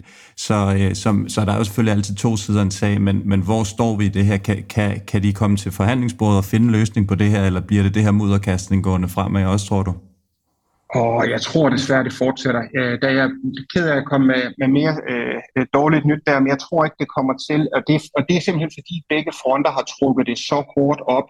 Øh, altså, Øh, hele chip-sektoren øh, er jo en, en hjørnesten af Kinas 2025-strategi, øh, øhm, og de har kastet så vanvittigt mange penge ind i det her, og de er der faktisk nået rigtig langt. Øhm, så, så det kommer de ikke til at give op på. Øh, så det er en del af Kinas evne til at være mere selvforsynende, at, at de vil det. Samtidig har USA jo så truppet stikket på, på mange af de ting, som Kina skal bruge til at opnå øh, egen produktion, egen forsyning. Øh, og også pålagt af europæiske selskaber, at de ikke må eksportere til Kina og sådan nogle ting. Så jeg tror ikke, jeg tror ikke, det her det er noget, der, der stopper forløbet. Jeg kan også se, hvad de amerikanske øh, virksomheder taler ind i øh, af narrativ altså Intel, som er ved at bygge de her øh, nye gigafabrikker i USA og sådan nogle ting. Så det er, øh, det er det helt store game, og det er lidt en magtmanifestation, sådan som jeg ser det mellem de to øh, supermagter, fordi det er det mest sofistikerede produkt, som vi skal bruge til basically alt i fremtiden. Øh, så hvem vinder den kamp? Og det er der ikke nogen af dem, der kommer til, for de kommer begge to til at lykkes. Amerikanerne kan allerede og bliver dygtigere, og kineserne kan næsten og kommer også til at kunne det samme, og kommer måske også til at gå forbi øh, USA på den lange bane. Men der kommer til at gå et stykke tid nu. Det tager i hvert fald 3-5 år, inden Kina er på, på samme niveau, når jeg hører eksperter på det her område øh, udtale sig omkring det. Øh, så, så Kina er et svært sted øh, lige nu, men de skal nok lykkes med det. Det, der er sådan en sjov, der er sådan en sjov hvad, lille ting omkring det der med chipproduktion, og der er den der hollandske virksomhed, der hedder ASML, som, øh, yes. som, som laver det her UV, øh, hvor man, hvor man sådan, øh, tegner, øh, tegner chippen op, der hvor den, hvor den skal bygges. I, I den maskine, der er der nogle spejle, øh, og de spejle, de bliver produceret... Øh, Øh, og nu kan jeg ikke huske, det er en tysk virksomhed, jeg kan ikke lige huske det. Men de spejle, de er så plane, at hvis der var et spejl, der dækkede hele Tyskland, så ville højdeforskellen være 2 mm. Altså, så det er ikke bare at producere, altså det er ikke bare at lære at, at producere chips, det er også at lære at producere spejle, som er helt vildt øh, plane og sådan nogle ting. Der er så mange ting i den der værdikæde, som, som er spændende. Øhm, ja. Og så havde jeg lige en anden ting, som jeg synes, øh, som jeg synes var sjov, bare sådan en, en sjov betragtning, at, at det amerikanske arbejdsmarked er enormt stærkt, øh, og der er nogen, der begynder at tale om, at det er netop at det, du lige talte om, Peter, det her med, at, at vi begynder at trække arbejdskraften øh, hjem mere og mere, øh, lige så stille, så der bliver, der bliver ansat i USA og, og ikke satset så meget i, i udlandet. Men vi skal over og snakke om, om elbiler. Tiden går, det er simpelthen så spændende. Ja, præcis. Og, og det er sådan set udmærket øh, lige i forhold til, til noget af det, jeg lige vil nævne i forhold til, at du siger med i relation til USA og, og Kina, fordi hvis du ser på, hvordan en, en bil bliver produceret i dag, særligt en elbil, fordi det er jo, det er jo fremtiden, det er jo åbenlyst for alle nu, jamen øh, så er automatiseringsgraden af, af de nye fabrikker øh, blandt andet hos, hos NIO, som jeg følger meget tæt i Røfag, jamen den er op på lige knap 90 procent. Hvis du ser på General Motors og Fords fabrikker i, i USA, jamen så ligger de måske omkring øh, 70 procent, 75, 80 procent på en god dag. Så, så kineserne er gået forbi her og er, er, er højeffektive. Øhm, og øhm, de, man kan sige, mens, mens Kina har udviklet sig øh, over de sidste tre årtier, så har de lavet øh, super stærk infrastruktur, og de har også lavet en digital infrastruktur. Og det er jo det, der er udfordringen i verden lige i øjeblikket, det er, at USA lidt har sovet i timen, og ikke har oppet sig på det digitale for alvor, øh, og bygget ordentlig infrastruktur til at komme videre. Så de er bagefter på den her konto her nu. Øhm, så det var bare lige en pointe omkring det. Vi skal snakke elbiler. Øhm, ja, hvor skal vi starte? Det skal vi det, jamen, det, det skal vi. Vi skal lige have en, øh, en opdatering på, øh, på de kinesiske mærker, fordi der jo sker jo enormt mange inden for den her, øh, for den, for den her verden her. Vi skal, vi skal også tage en lille smule forsyningskæder, fordi det er jo mange af de her sjældne jordarter og de andre ting, kover og nikkel og alle de andre ting, som bliver brugt i de her batterier. Men inden vi når til forsyningskæderne, som, øh, så lad os lige prøve at snakke lidt, hvad, hvad, hvordan går det inde med de kinesiske mærker? Øhm, der er kommet på markedet? Jamen, det går, det går rigtig godt. Uh, altså, de, de klarer sig frem for alt rigtig godt, og der, der er to fortællinger uh, i, i forhold til, hvis vi ser isoleret set på det kinesiske marked, uh, så kan vi måske snakke lidt om, om deres ekspansion ude i verden bagefter, men, men de vækster rigtig pænt i det kinesiske marked, der kommer masser af nye brands ind, uh, så konkurrencen er benhård. Og det betyder også, at den kvalitet og den pristag, som de kommer ud med, apropos vores øh, snak før i forhold til at være deflationær og, og på forkant tech-mæssigt, det gør simpelthen, at kineserne er nødt til at oppe sig, fordi deres egne interne konkurrence er så ekstremt hård. Så de produkter, der kommer ud øh, i øjeblikket er virkelig cutting edge, øh, super, øh, super stærkt. Øh. Jeg har jo i lang tid talt for, at, at, at, at NIO vil blive den nye benchmark, øh, ikke bare i Kina, men også i hele verden øh, inden for øh, sådan high-end øh, øh, segmentet, når man spejler sig i Volkswagen, nej, ikke Volkswagen, Audi, BMW, Mercedes og den slags. Og øh, de, de få måneder, som de har været på det europæiske marked, nu viser, at de har, de har taget hele markedet på, på alle de priser, man kan snuppe med deres ET7, og sågar øh, sikkerhedstesten øh, har de også fået fem stjerner i, som er det absolut øh, bedste. Så, så, så de er øh, absolut premium nu, og øh, er faktisk above øh, Tesla øh, på kvaliteten, men jo ikke i nærheden af at sælge lige så mange biler. Men hvis vi lige gør det kinesiske marked færdigt først, så kommer der sindssygt mange øh, nye interessante løsninger. Der er virksomheder, der bliver noteret løbende. Der er virksomheder, som bliver skilt fra i Geely-gruppen og bliver, bliver noteret også. Øhm, og den store vinder i øjeblikket, øh, hvis man ser på volumen, jamen det er jo BYD, som er øh, kinesisk og som er blevet verdens største elbilproducent. Øh, det skete her i løbet af, af sommeren, hvor de øh, var ude med salgstal og gik forbi øh, Tesla. Øh, så, øh, så BYD er øh, kæmpestore, meget, meget succesfulde og i gang med en kæmpe ekspansion, øh, også uden for, for Kinas grænser. Øh, hvis vi lige skal tage aktiehatten på, så er de, så er de knap så interessante. Jeg, jeg, har, så, jeg har dog selv øh, BYD-aktie, men det flytter ikke rigtigt på sig, og det er fordi, den er ekstremt høj værdisat. Den har en PE på, på 80 øh, i et benchmark for, for markedet i Kina, som ligger på omkring øh, 25 øh, gennemsnitligt øh, for de øh, virksomheder, som, som, som har profit. Så de er, de er rigtig dyre. Øh, men så er der alle de der nye opkomlinger, NIO, som jeg jo synes er, er fantastisk spændende brand, øh, fordi de kan øh, alt hele vejen rundt og er super dygtige. Øh, men også Xpeng og Li Auto og de andre, som også er noteret i, øh, i USA, øh, klarer sig faktisk øh, rigtig fint. Øh, Xpeng har været lidt øh, bagefter øh, og har haft en, en, et rigtig sløjt øh, efterår her, men ser ud til at komme, komme lidt efter det igen nu. Øhm, så, så der sker rigtig meget, og jeg vil sige, hvis man hvis man lige skal gøre NIO færdig, så, så, så det der sker nu, det er jo, at, at, at hele den pipeline med nye biler, som de kommer med, øh, ser ekstremt interessant ud, særligt deres ET5, som, øh, som alle investorer har ventet på at se salgstallene på, øh, ser ud til at materialisere sig nu, og øh, de kom ud med deres rekordsalgstal for november, hvor de var oppe på 14.000 leverede biler, og øh, guidede for, for endnu bedre tal for december og sådan going forward. Og de kommer til at producere ca. 10.000 biler øh, på deres nye plant øh, af bare den her ET, øh, ET5, som kan gå hen og blive sådan en rigtig cash cow for dem. Og det vi kigger ind i, det er øh, nylanceringer, øh, 5-7 nye biler i første halvår 23, og øh, en, øh, en forecast på at break even på, på forretningen øh, frem mod øh, efteråret på kerneforretningen, øh, er det måske vigtigt at sige, som er, som er elbiler, for de laver jo også, øh, de skal til at lave telefoner, øh, de laver forskellige andre wearables med, med glasses og forskellige andre ting, som har en kobling til bilen, men, men på kerneforretningen øh, regner de med at, at, og, at øh, og ramme øh, break-even i løbet af efteråret næste år. Øhm, så det ser rigtig, rigtig positivt ud, og jeg tror faktisk, at, at NIO er en af dem, som endelig kan, kan, kan løfte sig markant øh, her i løbet af det næste halvår, måske kan tage øh, 50-60 procent derfra, hvor den er nu, øh, på forholdsvis kort tid, hvis de kommer ud med de her stærke tal i, øh, i december, øh, som jeg både tror på og, og håber på selvfølgelig. Så, så det er sindssygt interessant.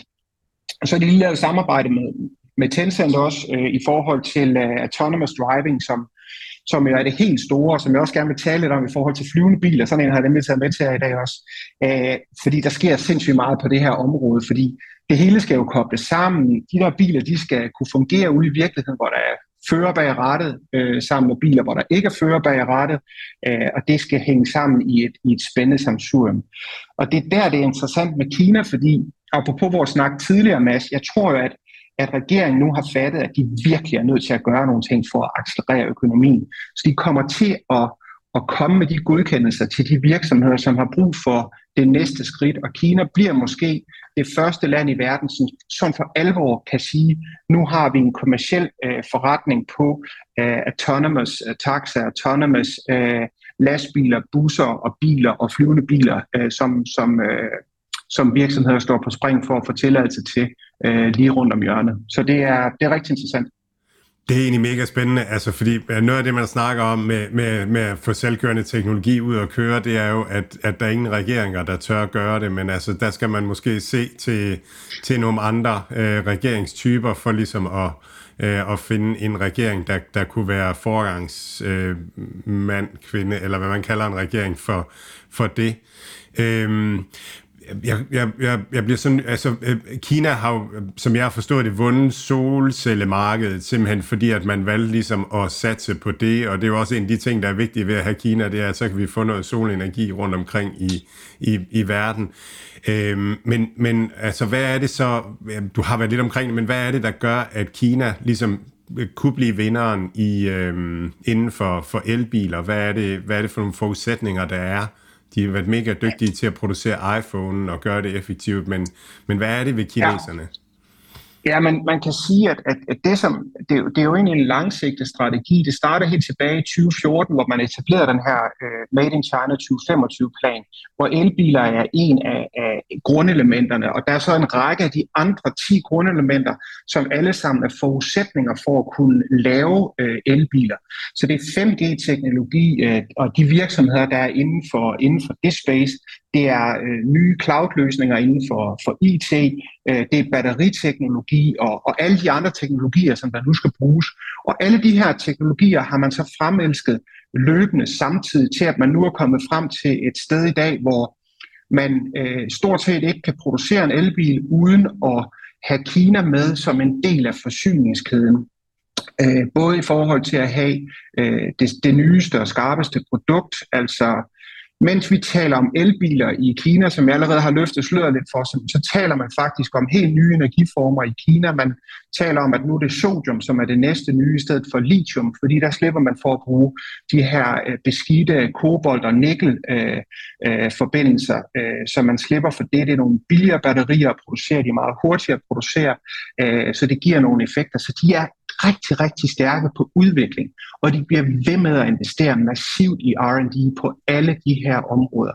Så det er, mm, det er mega interessant, og nogle af de ting, man, man, man hører herude øh, i, i Asien omkring Kina, det, det er sådan noget af det lidt på månen. Altså, de taler også om at lave apropos det, de taler faktisk om at lave atomkraft på månen øh, forholdsvis snart. Altså i 2040 taler kineserne om, at de vil have atomkraftværker på månen, som kan overføre strøm øh, wireless til jorden. Øh, for mig lyder det her helt syret, for jeg er ikke fysiker, jeg ved ikke en skid om det, men du ved, det er sådan nogle ting, man taler om. Ikke? Øh, så så, så det, er, det er ret crazy. Og for tilbage det skal, på sporet, det skal, jeg nok lige, til... det skal jeg nok lige gå ind og forklare. Ja, det kan vi bare lige tage bagefter. Det, tak for det. så, vil, så vil jeg simpelthen lige skyde en ting ind, og det er, at tilbage i øh, starten af 80'erne, så spurgte, øh, så spurgte øh, AT&T, det, det store amerikanske teleselskab, de spurgte McKinsey, hvor mange mobiltelefoner der ville være i øh, omkring årtusindskiftet. Øh, og McKinsey, de tænkte sig godt og længe om, og så sagde de cirka 900.000. Og det var, det var noget eller en, en, en faktor, faktor 100 galt. Og, og det, man, det, man gjorde forkert, det var, at man, man gik ud fra den teknologi, man havde dengang. Og dengang, der, der, altså bare det at sende signaler, det var meget mere energikrævende, fordi man, havde ikke, man var ikke rigtig sådan begyndt at digitalisere det og sådan noget. Det var noget af det, Qualcomm kom med. Men, men så, så, så man havde de her store klodsede telefoner, der løb tør for strøm hele tiden, og der var ikke dækning og sådan noget. Så man forestillede sig ikke, hvad teknologien kunne gøre på, på 20 år. Så øh, det er det, Mathias han skal mig læse på, hvordan man får strøm fra, fra månen og, og til jorden. Ja. Så, ja. ja. Undskyld Peter, kan du finde tilbage i sporet? Ja, men jeg kan godt finde tilbage, fordi der er selvfølgelig hele det fundamentale i forhold til, at du spørger til Mads, hvad er det, der gør, at, at Kina kan lykkes med at, at blive øh, ledende på, på elbiler. Og det er jo, at de også har verdens største marked, øh, og de har verdens største og mest sofistikerede produktionsbase nu, øh, og forsyningskæde i forhold til, til det her. Så det har man, det har man bygget øh, over de seneste 10-15 år. Øh, og så har man jo fra regeringens side også sagt, jamen øh, vi er nødt til at få nogle ting til at ske for, at hele den her øh, industri kan fungere. Øh, og, og, øh, og det har jo blandt andet været, at man har så sagt, at vi forlænger øh, subsidierne til elbiler, hvis du køber en elbil i Kina øh, i dag, og hele næste øh, år også, jamen, så slipper du for de her afgifter. Så man har ligesom øh, forfordelt øh, industrien, og øh, det er jo selvfølgelig for at være ledende på teknologien, for på den lange bane at lykkes globalt, men det er jo også for at sikre beskæftigelse øh, i Kina nu, fordi økonomien lider. Så man har gjort en række ting øh, på, på national plan for at få det her til at, øh, at spille sammen. Øh, så det er, øh, det, det, det er sindssygt interessant. Øh, og jeg, jeg tror virkelig, at vi kommer til at se, øh, at, at kineserne kommer til at tage rigtig store markedsandele øh, ude i verden øh, fordi vi befinder os lidt det samme sted, som vi gjorde øh, tilbage øh, i 70'erne i oliekrisen, hvor vi gik ud af en energikrise, hvor, hvor japanerne kom. Øh, nu kommer kineserne så, og de kommer med en offering, som, som markedet ikke kan sige nej til, fordi det er en no-brainer, man skal over på, på andre energiformer, øh, og de kan levere høj kvalitet til en billig pris basically den samme historie, som vi har set på alt andet billigskrammel, vi har købt fra Kina igennem de sidste 20-30 år. Nu er det bare kinesiske brands, og det er på, på et, øh, et helt andet øh, niveau. Og jeg tror faktisk også på den lange bane, at det her kommer til at ændre øh, fortællingen i forhold til Kina, fordi når jeg kigger på et brand som NIO, så tænker jeg slet ikke, at det er kinesisk brand overhovedet.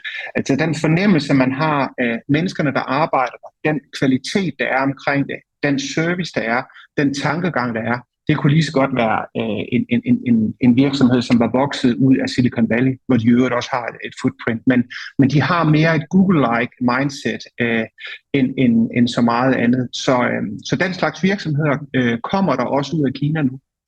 Og flere tror du, flere øh, Peter, øh, tror du, de får lov? Altså det, jeg, det, jeg tænker på, er egentlig sådan flere ting øh, i det. Altså en selvkørende bil kan jo godt blive den, den næste iPhone, altså sådan, at, at det er den, der ligesom er vores platform til at bruge det mobile internet, så det kan godt blive en rigtig, rigtig stor øh, platform og stor virksomhed, som du talte om det der med, at, at de lavede briller, der kunne koble op til, til, til bilen og sådan nogle ting. Øh, men nu snakker vi også om alt det her med, at, at vi skal til at, at, at, at verden at deglobaliseres og sådan nogle ting. Øhm, og, og, og chip wars, altså kan de overhovedet lave den her, få den her selvkørende teknologi op og køre, uden at, at de må få de her nyeste avancerede chips. Så, så mit spørgsmål er sådan, tror du, tror du de får lov i, af verdenssamfundet af Vesten til at vinde det her øh, globale elbilsmarked?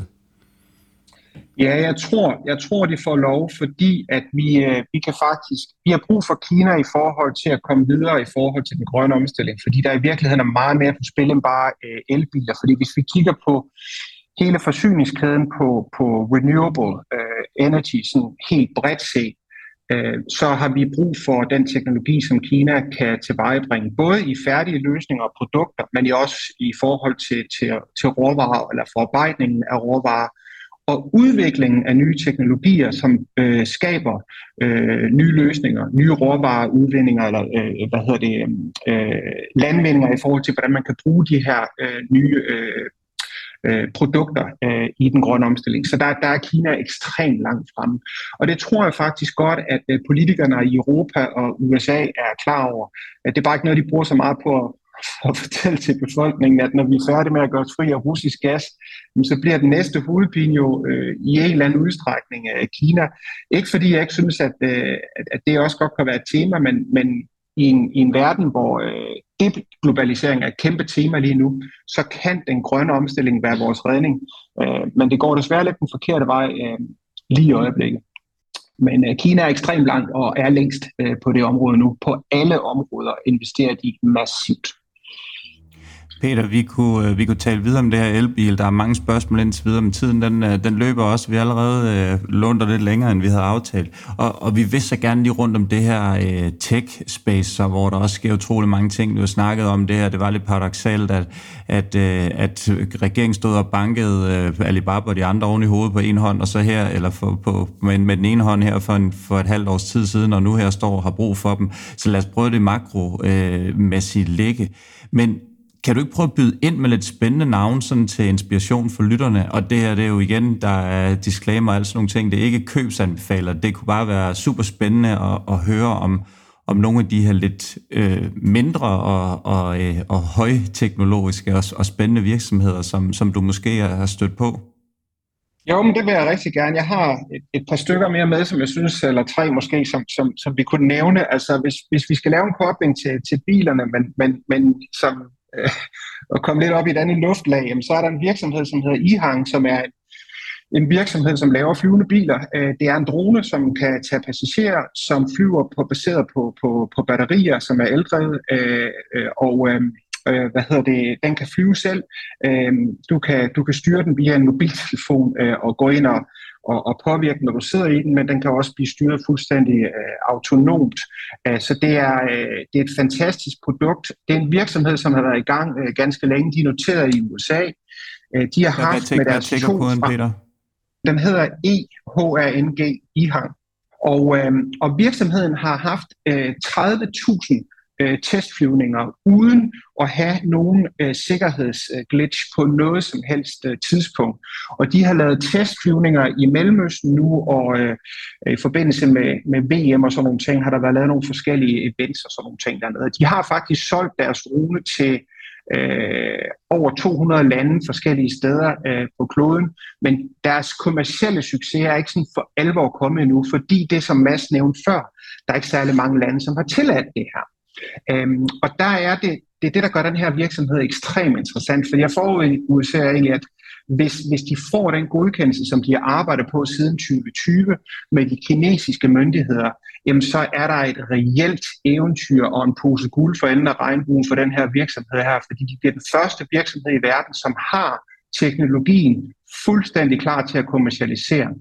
Øh, og de er øh, Sydkina baseret fra Guangzhou, og de har faktisk lavet et rutenet, så de kommer ud over at være en, en, en producent af de her droner, så kommer de også til at være en, en platform, en operatør øh, på, øh, på ruter, øh, hvor de har lavet 100 forskellige ruter i området omkring Guangzhou, Macau, Hongkong, så hele den sydkinesiske region kommer de faktisk til at penetrere og dække så man på et kommersielt plan kan øh, lege sig til en transport fra A til B, og det er fuldstændig ligegyldigt, hvor på mappet det der A og B er. Du kan flyve lige fra, hvor du vil, til hvor du vil.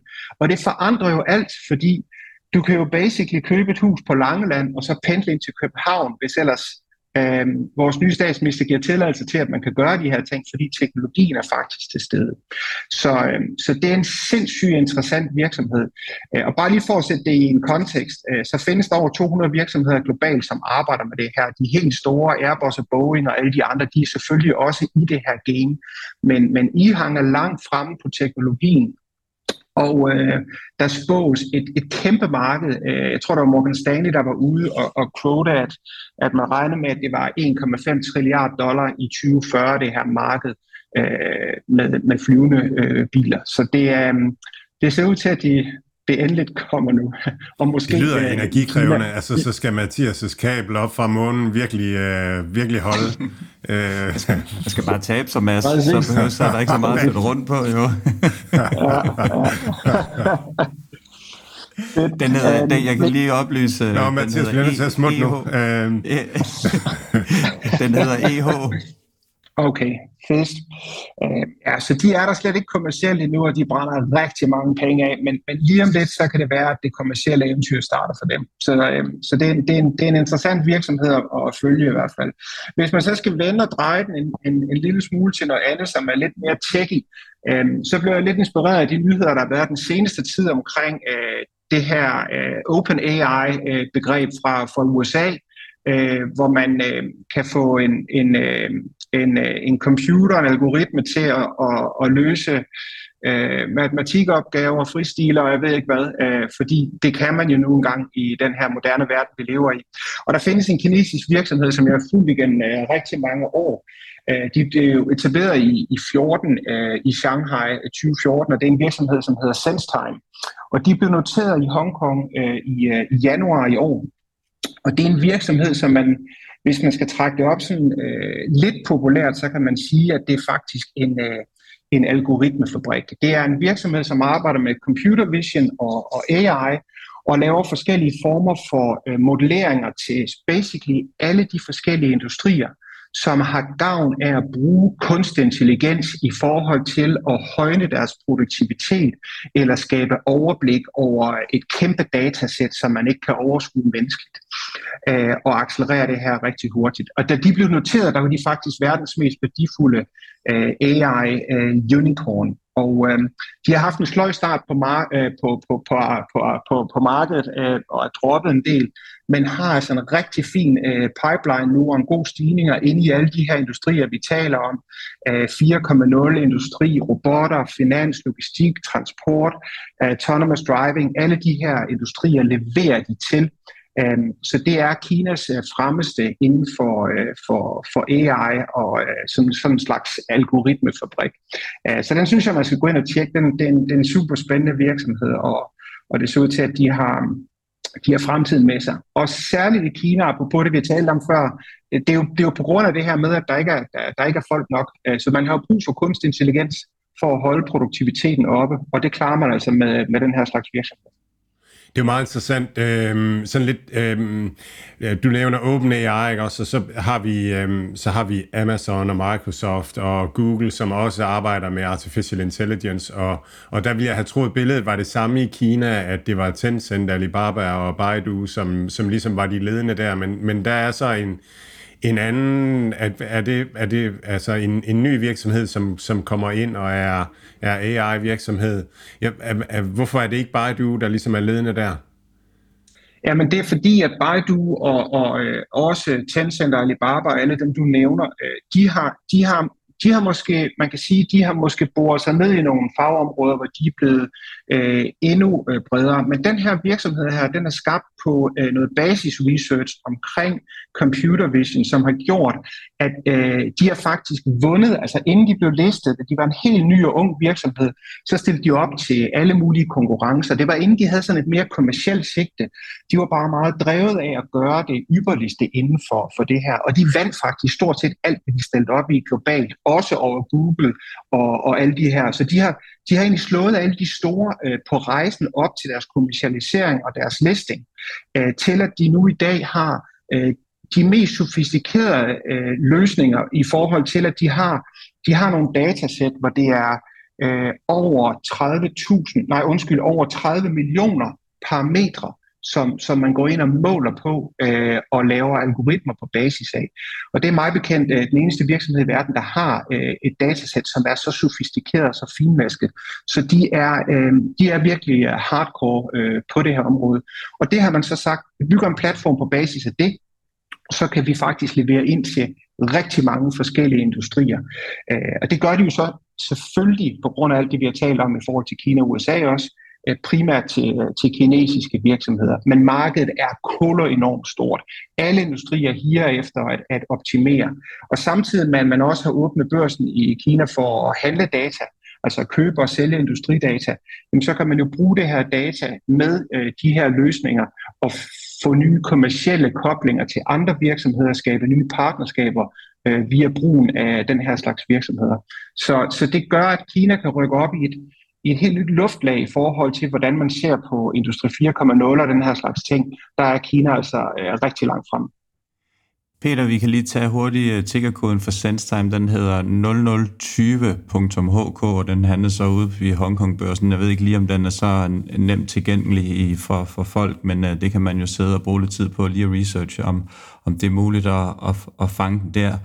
Det uh, har som altid været en, en kæmpe fornøjelse. Ja, uh, ja du, det, var, det, var, det var virkelig fedt uh, at få et, et en, en update på, øh, på Kina-situationen, og øh, ja, vi må, øh, vi må selvfølgelig holde øje med, hvad der sker. Ikke helt uden risiko, men det er der vel ikke nogen steder i øjeblikket, der kan se sig fri for. Så, øh, men, øh, men spændende er det. Så øh, tusind tak for, øh, for din tid, Peter Lisby fra China Experience. Det, øh... Ja, velbekomme. Tak for, at du var med. God jul. Lad os komme over og høre lidt om det her øh, chat-GPT. Øh, Ja. Du, du, bliver lige, øhm. du bliver lige nødt til at, øh, og du teaser for det sådan noget, tag, tag os lige igennem det en, en ekstra gang for, for, for Hans Knud. Ja. Øhm, chat, chat GPT er en, øhm, en, øhm, en, en artificial intelligence, som er model, som er, er lavet via øh, en virksomhed, der hedder OpenAI. Og man kan, man kan nu logge ind, lave en konto på OpenAI, og så kan man bruge øh, chat øh, GPT'en. Øh, og det, det, det, den kan sådan funktionelt, det er, at man kan spørge den om forskellige ting. Øh, jeg, jeg har spurgt den om, what is OpenAI? Og så svarer den, uh, OpenAI is an artificial intelligence research laboratory consisting of the for uh, profit operation OpenAI LP and its parent company, the non-profit OpenAI Incorporated. It was founded in 2015 by tada, Elon Musk uh, and a group of researchers. Um, og formålet var at, at lave, um, at lave um, altså at, at forske i AI for at gøre AI bredt tilgængeligt, for at sikre, at der ikke var én magt, der fik øh, for meget magt via artificial intelligence. Musk er ikke med mere. Men det det, øh, det, det øh, ChatGPT kan, det er, at man kan stille den et spørgsmål, og så kommer den med et svar. Man kan også bede den om at skrive øh, en, en dansk stil om, øh, om badmintons historie, eller et eller andet, så, så skriver den det. Og det, der er så fantastisk ved det, det er, at det, det ser rigtig, rigtig godt ud. Altså, det er virkelig brugbart, og så videre. Så den, den kan meget vel komme til at disrupte lektielæsning. Øhm, men hvis vi lige skal snakke om, hvad, hvad, hvad en GPT øh, egentlig er, øh, så er en GPT sådan en, en øh, artificial intelligence, som er øh, trænet, og det den er trænet i, det er at forudsige det næste ord altså den her chat-GPT.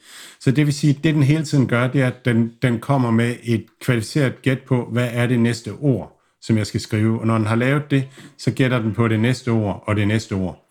Og det vil sige, når du spørger den, what is Big Bang, så vil den, så vil den starte ud med det, det, den ved er det mest sandsynlige første ord, dernæst finde det næste ord, og så videre.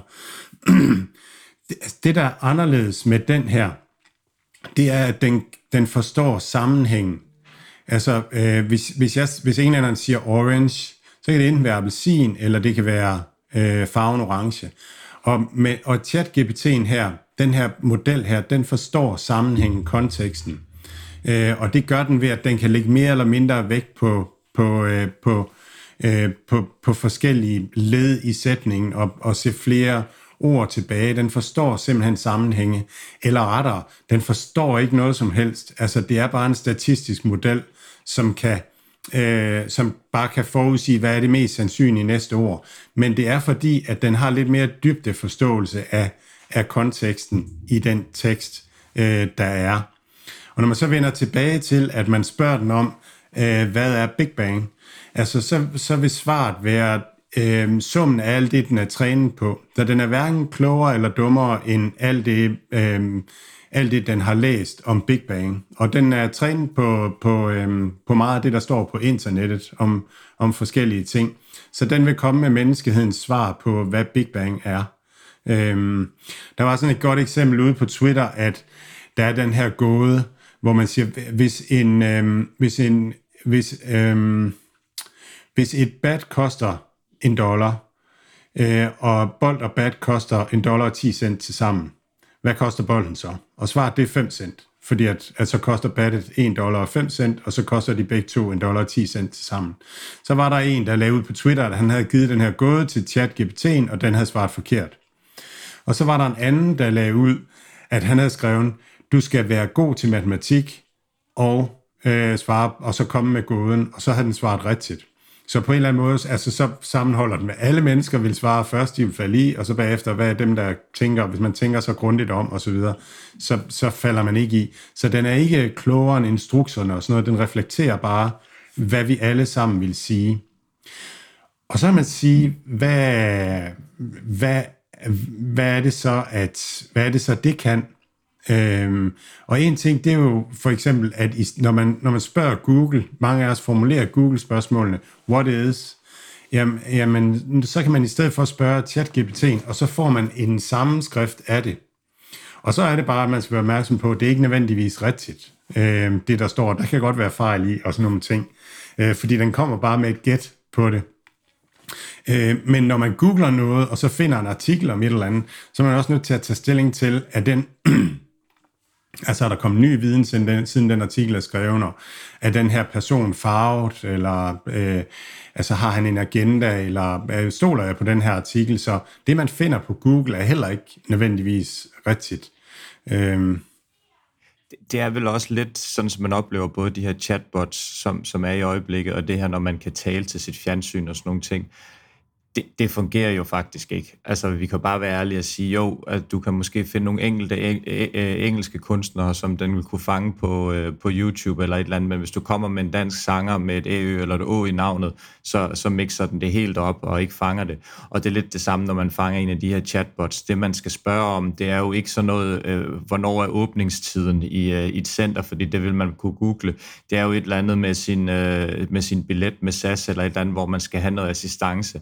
Så det, det fungerer jo ikke. Så, så det, altså, ja, det er jo simpelthen så smart, når det er den side af det.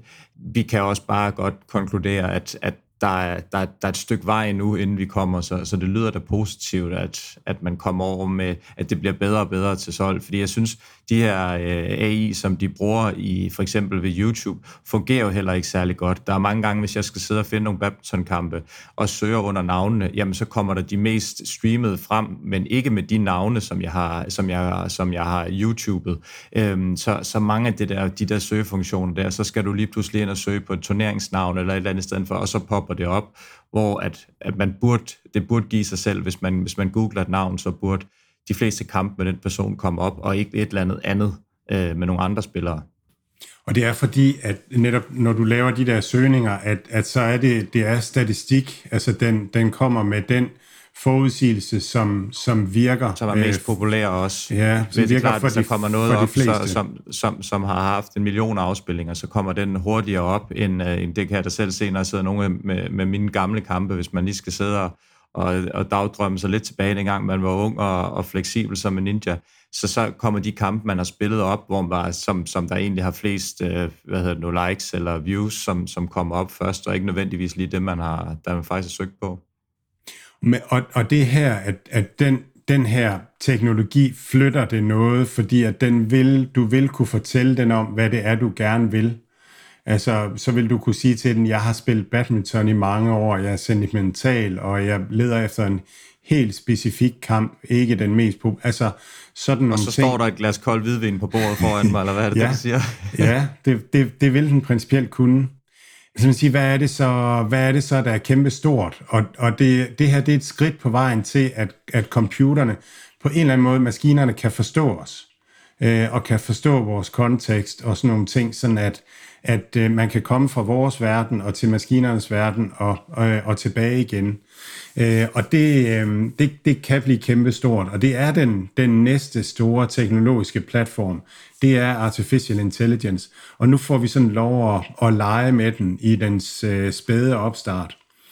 Og så man sige, Google, altså Google, Google det, det her det er en konkurrent til Google, virkelig på, på mange måder. Og Google kunne formentlig godt øh, lægge det her ud selv. Problemet for Google, det er jo, at Google lever af søgningerne og lever af at kunne smide nogle reklamelinks ind imellem de der søgninger, og smide nogle bannerreklamer ud, og sådan nogle ting. Så det her, det er ikke fedt for Google.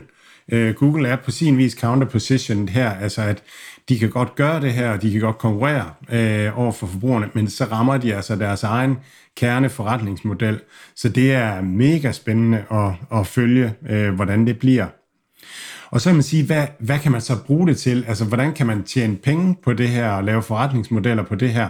Og du var inde på det, noget af det her med, øh, med, øh, med øh, chatbots og, og sådan nogle ting. Der vil være en masse ting, hvor at man kan øh, gøre det bedre og, og sådan noget. En sjov ting, det er, at når, når computer eller når AI lærer på internettet, noget af det, der står mest om på internettet, det er følelsesmæssige ting jeg blev så ked af det her til morgen, fordi min kæreste sagde et eller andet, et eller andet, et eller andet, ikke? Og sådan noget. Så det, det vil en AI, der lærer meget af internettet, lære rigtig meget om at være god til at komme med de, med de rigtige svar. Så der kunne du og jeg måske lære noget, Mathias, her, og, og få sagt det rigtige. Men, men man skal tænke det som en platform, altså en underliggende teknologi, og så vil der kunne bygges en masse små opstartsvirksomheder, som vil kunne benytte det her i en mere specifik måde, træne AI mere specifikt mod et eller andet specifikt formål, og på den måde bygge øh, virksomheder ovenpå. Og det er det, vi kommer til at vente på. Og så er det bare svært at forudsige, altså hvad, hvad bliver det for noget forretning, hvad bliver det for nogle løsninger? Hvis man går tilbage i tiden, der er så mange virksomhedsmodeller og løsninger, som man aldrig havde kunne forestille sig ville komme. Og det tror jeg også, man skal være åben for her og, og se, at, at det er den måde, øh, det, det, det kommer til at, at være på. Spændende er det i hvert fald. Øhm, Mads, vi skal lige rundt om nogle regnskaber. Øhm, lad os starte med GitLab. Ja, GitLab er, øhm, er, er en, en DevOps virksomhed. Den, den hjælper med at... Det er en platform til at udvikle øh, programmer, til at udvikle software, hvor, øh, hvor, hvor AI og hvor, øh, ja, hvor AI hjælper med, at man får det gjort rigtigt, hjælper med at finde de mulige fejl, der vil være, når, når, når det, det ene team og det andet team går i gang med at bygge den ene og den anden, af noget, anden ende af noget software og sådan nogle ting, så kan GitLab hjælpe med at sikre, at, at det fungerer øh, ind imellem, og sikre, at, at det, det, det bliver en nemmere proces og mere sikker proces. Og overskriften fra det her regnskab, det er, at, øh, at de fokuserer meget på sikkerhed, og så på øh, og, øh, at dokumentere øh, og registrere sådan den måde, softwaren er testet, og sikkerheden er sikret og testet øh, undervejs og sådan nogle ting. Og så ellers, så har de et, øh, et godt regnskab. De har øh, det regnskab, hvor de, øh, hvor de har fået flest nye øh, ordre ind. De vokser øh, 69 øh, procent øh, i deres øh, sådan årlige run rate, og de har en net dollar retention på, på 130 procent, øh, guider for en vækst i Q4 på 53 procent, og de er sådan lige omkring break-even, øh, frit cash flow, så de er sådan et rigtig godt sted, hvor de har den nye teknologi, har gang i det hele. Øh, de lander øh, kunderne øh, småt. Kunderne behøver ikke at hive en masse penge op af lommen, men de kan lande småt, og så kan kunderne ekspandere, og det er rigtig godt i det her miljø. Besparelserne kommer hurtigt. Besparelserne her, det er jo antal udviklere, antal medarbejdere, man besparer på at lave en mere lean øh, og effektiv øh, udviklingsproces. Så øh, det, ser bare, øh, det ser bare rigtig godt ud øh, generelt øh, for, for GitHub, en, en spændende virksomhed, som er GitLab. på vej. Ja, GitLab. GitHub er konkurrenten, som er en del af Microsoft. Lad os lige komme over forbi uh, MongoDB. Ja, det var virkelig et regnskab, markedet tog godt imod. Jeg tror, den er op med 30-35 procent efter, øh, efter regnskabet. Øh, det er så svært at forudsige de her, øh, hvad, hvad, hvad, de, hvad de kommer til at, at vækste med og, øh, og så videre. Og vi ser dem sus op og ned med 20 procent øh, øh, på, på regnskabet øh, det ene kvartal, og så det modsatte det andet kvartal. Men MongoDB overraskede markedet godt øh, den her gang. Omsætningen op med 47 procent til øh, 334 øh, millioner, og de har et øh, negativt frisk, frit cash flow på 8,4 millioner, det vil sige, de forbruger 8,4 millioner, og de har 1,8 milliarder i cash, så de er også sådan et, et godt sted. Øh, øh, de samarbejder med, øh, med hyperscalerne, altså cloud-platformene, så de er, de er også et, et rigtig fint sted øh, af, af den database-løsning, mange gerne vil have til deres øh, apps og, og, og deres øh, platforme. Øh, så det ser også rigtig, rigtig øh, lovende ud, en af de her øh, virksomheder, som er fremtidens øh, teknologi, øh, og, og som, som jeg rigtig godt kan lide. Sentinel-1 var, øh, var heller ikke helt skidt. Kan du lige hurtigt tage os øh, rundt om den? Ja, Sentinel-1 er jo, øhm, er, er cybersecurity og endpoint protection og, og konkurrerer med CrowdStrike og, øhm, og, og Microsoft øh, i det segment. Og, øhm, og hvor CrowdStrike er den store modne, som ikke vokser så hurtigt mere, øh, men til gengæld er meget cashflow positiv, ja, så er Sentinel-1, de brænder penge af helt vildt. Øh, altså bare, et, jeg synes et sjovt tal, det er, at deres salg og marketing, det er 60% af omsætningen. Værsgo og spis. Wow. Altså, ja, så de kører med et negativt frit cash flow på 65 millioner i kvartalet her, de har, men de har 1,2 milliarder i cash. Så de kan altså øh, køre på den her måde et, øh, et, et godt stykke tid. Øh, deres omsætning er op med 106% til 115 millioner øh, net dollar retention på 134 procent. Så det er også en virksomhed, der vokser godt, og det ja, markedet diskuterer rigtig meget, om de kan blive cashflow positive, og, og hvor meget de skal vækste for at blive det.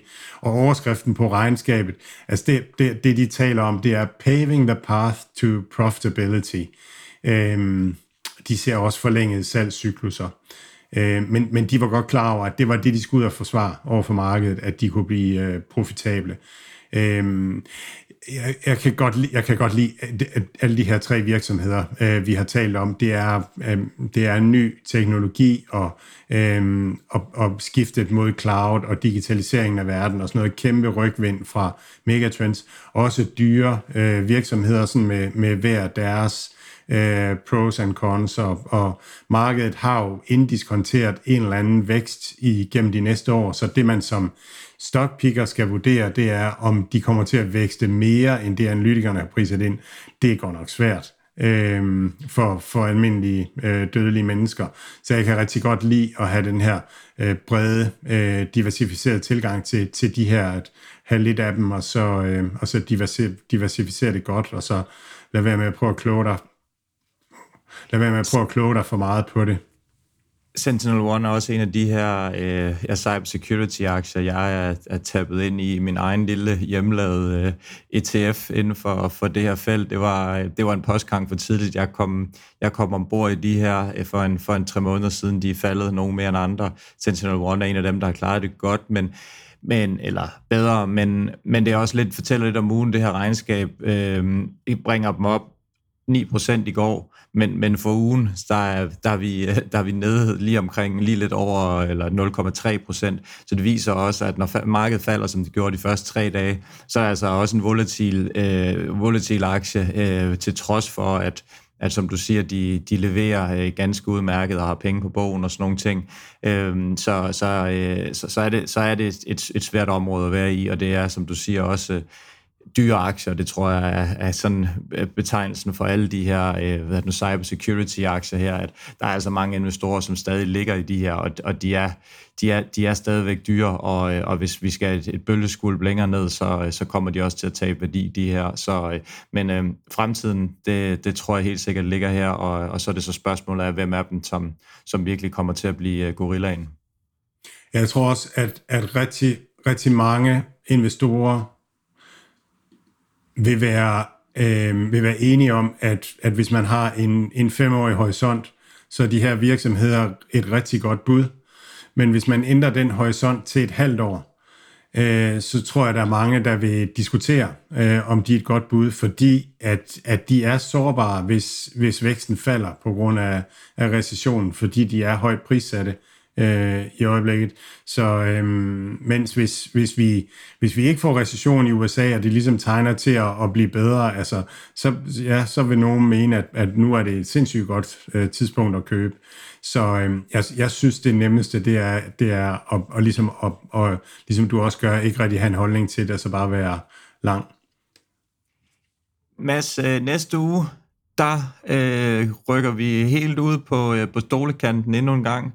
Der øh, kommer CPI-tal den øh, 13. der kommer øh, Fed-mødet den 14. Så øh, der kan man altså øh, få hjemmelavet pøs, man ikke kan tage i Tivoli for at formentlig få en, en ordentlig tur i karusellen. Så det med spændende livregler Marcela, og det kan, det kan gå begge veje.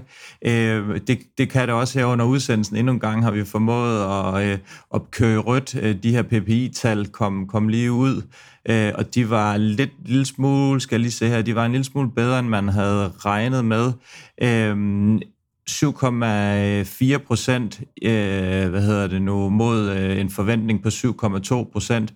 Og øh, ja, det, det er det her i øjeblikket lidt omvendt af tingene. Hvis der er noget, der er for positivt, så, øh, så skal vi nedad, og, øh, og hvis det øh, er helt er lidt jammerligt, så, så skal vi opad på aktiemarkedet. Så det, det er sjovt, at vi også prøver at opleve, at det skal være den vej, fordi at, at de her arbejdsløshedstal og sådan nogle, havde vi siddet for, for to år siden og set dem, så har vi altså været, øh, været grøn øh, i, i, en, i, en del, i en del uger i hvert fald, men øh, sådan er det ikke i øjeblikket, så, øh, så det er spændende, at man kommer hele læringskuren rundt.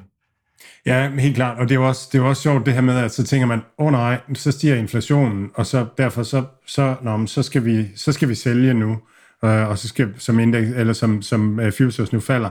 Men så kan det være, at markedet senere kommer til at tænke på, hey, jamen, inflationen er jo på vej ned, øh, så egentlig så er det jo okay, at vi bare ikke skal have en recession også. Altså, så der er hele tiden de der, der og det er jo det er sådan, om, om tre år, når vi sidder i smult vande, altså, så bliver det den samme snak. Der er altid et eller andet, der, der skræmmer, og et eller andet, der, øh, der gør, at vi vil den anden vej. Men jeg kan se, at den 14. det er onsdag. Så det er tirsdag, man skal place øh, sine bets øh, på det amerikanske marked. Med, med, det bliver jo vildt spændende, hvad, altså, hvad de kommer ud med. Øh, øh, fedt, og hvad, hvad retorikken bliver, og så også, hvad markedets reaktion bliver. Det er jo først der, vi får fundet ud af, hvad er egentlig priset ind i markedet lige nu? Hvad, hvad går folk og regner med, som gør, at de har den position, de har i forhold til, til det Fed kommer ud med? Rigtig god weekend til lytterne, og god weekend til dig også, Mads. I lige måde, Mathias.